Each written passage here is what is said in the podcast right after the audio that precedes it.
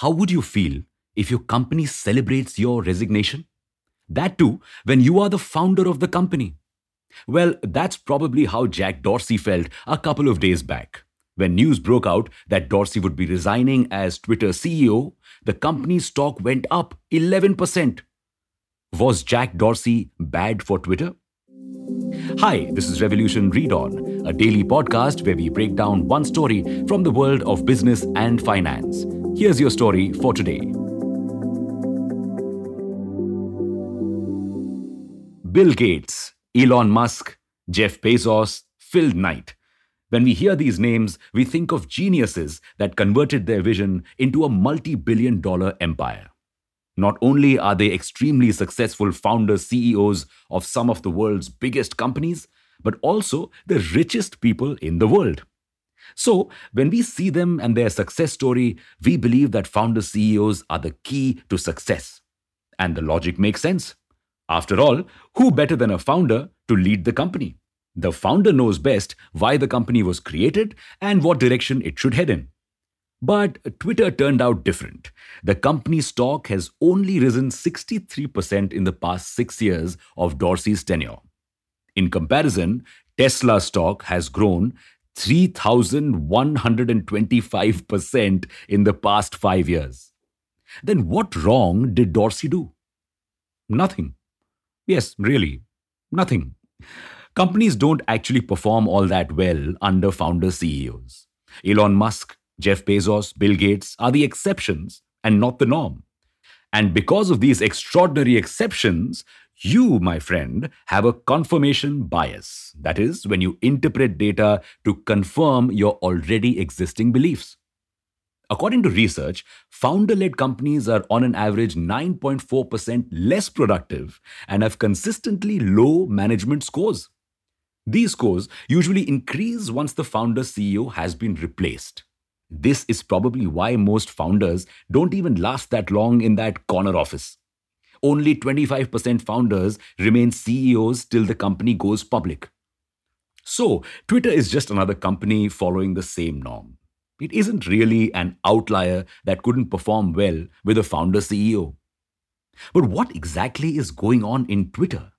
Instead of being a giant social media company, why could it not perform as well as its competitors? Twitter first launched in 2006, the same time as Facebook became widely available. And despite the tough competition, it prospered. From 400,000 tweets per quarter in 2007, it went to 350 million tweets per week in 2010. While Facebook was just a platform where you shared pictures and made friends, Twitter was where the real action happened. Even today, a lot of journalists and even officials first break news on Twitter before any other platform. And tweets by some, read Elon Musk, move stock and crypto prices. So, what's the problem?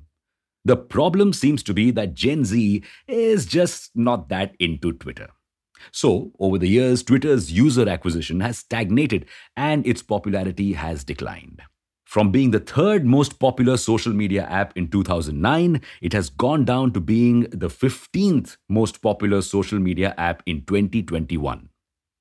But why has Twitter's growth stagnated while Facebook has grown so much? For this, you can blame Twitter's uncertain leadership, which almost seems like a game of musical chairs. In 2008, Evan Williams, Twitter's co founder, took over as CEO from Dorsey. He resigned in 2010 with Dick Costolo taking his place. Finally, when Costolo resigned in 2015, Dorsey took back the position of the CEO again. But in the meantime, Dorsey had started another venture, Square, in 2010. Many believe that this is one of the reasons for Twitter's lack of growth. They think Dorsey has been unfaithful to the platform, focusing more on his side venture. And they're somewhat right. Over the years, Twitter has hardly added any new features. And Gen Z, which has been spoiled for choices with apps like Snapchat, Instagram, and TikTok, has been ignoring Twitter. For instance, Twitter introduced its version of stories called Fleets in 2020. The move made the platform seem like a boomer uncle trying to use Gen Z slang. Result Twitter had to kill it. But Twitter seems desperate to be back in the game.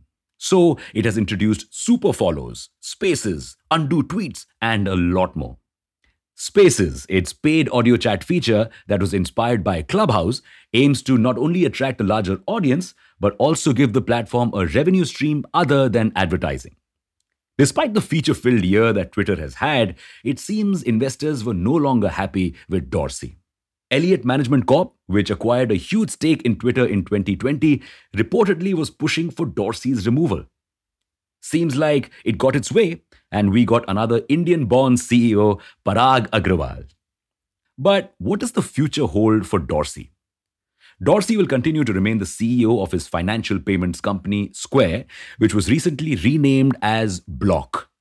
The company will now focus on crypto, something that Dorsey has been very passionate about. In fact, Square seems to be Dorsey's true love. Under his leadership, the company has grown 1,300% in the past four years. The company has exciting future plans, including building a better and more affordable Bitcoin mining system that everyone can use. Dorsey's love for Square gives us a peek inside the brain of founders. Founders are passionate problem solvers and dopamine junkies. Give them a problem, and they will go that extra mile to solve it. The anticipation of solving a problem gives them that high that they crave. But once that problem is solved, they don't have much incentive to hang around. New problems will give them that spark in the eye and they will move on. Think about it. Twitter achieved what it set out to. What incentive did Dorsey have to stick through? On the other hand, Elon Musk is nowhere close to solving the set of problems that he has set out to solve. Electric vehicles can get better. We haven't colonized Mars yet. Long, long way to go. That's your story for today. Make sure to subscribe to this podcast and not miss out on your daily story from the world of finance. Thanks for listening in. Until next time, read on.